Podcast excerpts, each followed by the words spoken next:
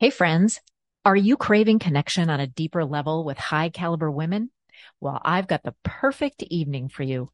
If you live in the Twin Cities area of Minneapolis, St. Paul, or want to visit, I invite you to join me for an intimate evening of rich conversation, fabulous food, and new connections. Just send me an email at hello at barbarachurchill.com with the subject line, invite me to dinner, and I'll make sure to put you on the list to get all the information.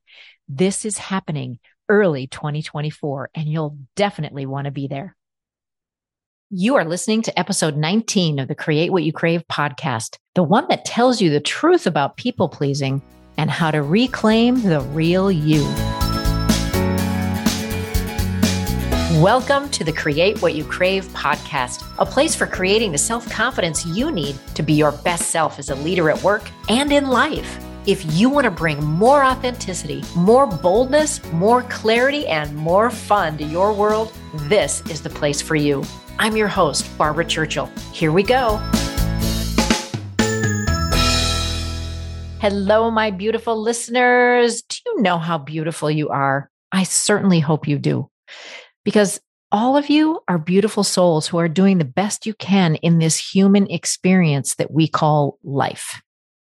I want you to remember that the next time you're feeling stressed out or one of your four derailers takes over that voice in your head. This last weekend was the funeral for my stepmother who passed away on my birthday in May. And it was hard. I mean, funerals are, you know, they aren't easy, right? But it was a beautiful day and the sun had was out with these big puffy clouds floating in the sky and i know i know she loved it. And i just mentioned the four derailers those behaviors that come out when imposter phenomenon shows up. Pleaser is one of them. And i made a discovery about myself last weekend. When i'm with my family of origin the pleaser comes out in me. I knew i had perfectionist improver but I didn't realize pleaser was there as well. When looking at the why behind our behavior, it's very useful to look at past messaging, you know, those rules that we create for ourselves or we're taught, you know, by people in our world, by authority figures, by society, right? About how we should behave. Pleaser keeps the peace, right? Pleaser doesn't rock the boat. Pleaser makes others happy, or so we're led to believe, right? Now, on the surface, that doesn't sound bad at all. It sounds like a good thing, really. You know, it's a nice thing to be somebody who makes other people feel good and gives them what they want. And that's great if that's your motivation. If that's what you're thinking of, you know, helping everybody else, that's great. If it's not, then listen up. Pleaser can be a way to hide too. Pleaser also crushes what you really want. So you avoid possible conflict. Pleaser behavior can rob you of your identity, who you really are, if your motivation is to stay safe and keep the peace and be liked at the expense of your own needs and desires. If you've experienced any trauma, pleaser might have been one of your tools to keep you safe. You give what you think the other person wants to keep you from harm, either physically or emotionally. This describes me to a T and how I realized I was using people pleasing at my stepmother's funeral to keep the peace and avoid any conflict around my 91 year old dad. I just went along with whatever a family member wanted, regardless of how I felt about it. Put on a happy face. Don't make waves. Be nice, regardless of how I'm being treated. I spent some time afterwards digging deeper and realized that I had a greater need than just keeping the peace. I used this tool to feel safe as a child whenever I had interactions with this person because I needed to feel safe in a very emotionally unsafe space. I used this tool of people pleasing to feel loved by this person. If I did what they wanted, then I would receive love and feel it. If I didn't, then I would be judged or excluded, you know, what whatever was the punishment, right? In my head, my thought was if I take care of you and give you what you want, then you'll love me. You won't reject me. You won't abandon me. That was a strategy for me that I learned early on in life. And I think this is fascinating. And it really got me thinking about how I show up with this person and inside my family of origin. Now, that's basically the gist of what drives people pleasing. And it's based in large part on how we are wired. And that is described in great depth in a therapy attachment theory. And they use this in therapy. It's called attachment theory. It's a tool. And simply put, we are social animals. We're built to bond, so to speak. And we are all wired to maintain proximity with the people close to us. This is because our survival as herd animals and primates is dependent on being in close proximity with our people, with our like kind, right? But it goes awry somewhere along the way, doesn't it? When it becomes something you need to do in order to feel accepted, respected, included, liked, or anything like that, that's when you know imposter phenomenon has taken over.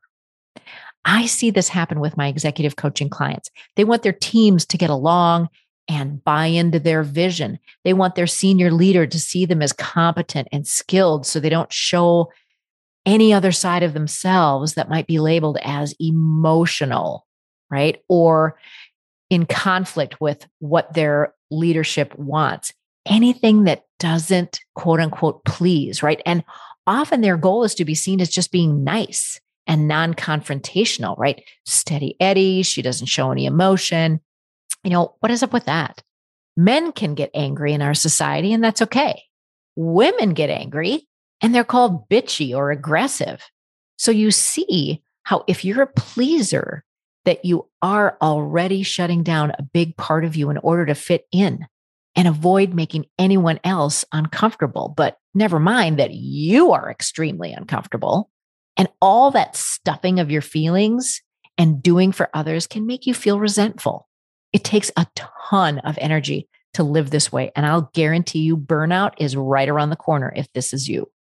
Pleasers get exhausted. They reach their capacity and burn out faster than any other of the four derailers. So, how do you know if you have pleaser as one of your four derailers? You have got to really slow down, listen to yourself, and check in for your motivation behind the action you're taking. Are you being generous and have no agenda? Or are you hoping they like you just a little bit more than before because you did something for them? Okay. Do you feel like you're giving too much? Do you feel depleted? That's pleaser. If you feel you have a choice, that's generosity. Do you see the difference? People pleasing is not the same as true generosity. Generosity doesn't have any expectations that go with it. It's just, I'm doing something for you that I just, I want to, and it makes me feel good. I, you know, I want to be generous. Being generous must be voluntary. So, looking for that choice in your thinking do I want to do this? Ask yourself that. And then listen in your answer if there's anything around you hoping for a certain outcome. Listen for that. And it's not always going to be top of mind because when you're aiming to do a nice thing, you know, you're not really thinking, do I have an agenda?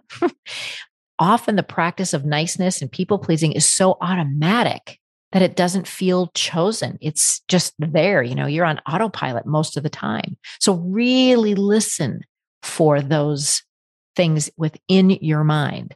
Get curious about whether this is generosity or niceness. And is it tied into hoping for a particular outcome? You have to slow down to notice this. Dig deeper. You've been on autopilot for so long, and this pleaser pattern has been ingrained in you probably from childhood. So it's like a security blanket that you subconsciously think that you need. Trust me on this, you don't. You can create your own safety, emotional and physical. You can by changing your thinking, by deciding to let go of the beliefs that tell you pleasing is a good thing. You get to choose to honor what you want and who you truly are and show up as that no more, no less. What would be possible if you stopped trying to please everyone else and started pleasing yourself? Oh man, if you started to value your own desires and needs, I want you to think about that. And if this feels way too hard for you, not to worry, my friend. Some of my clients felt the same way until we started working together. It is possible for you to end being a pleaser and begin honoring your wants and desires.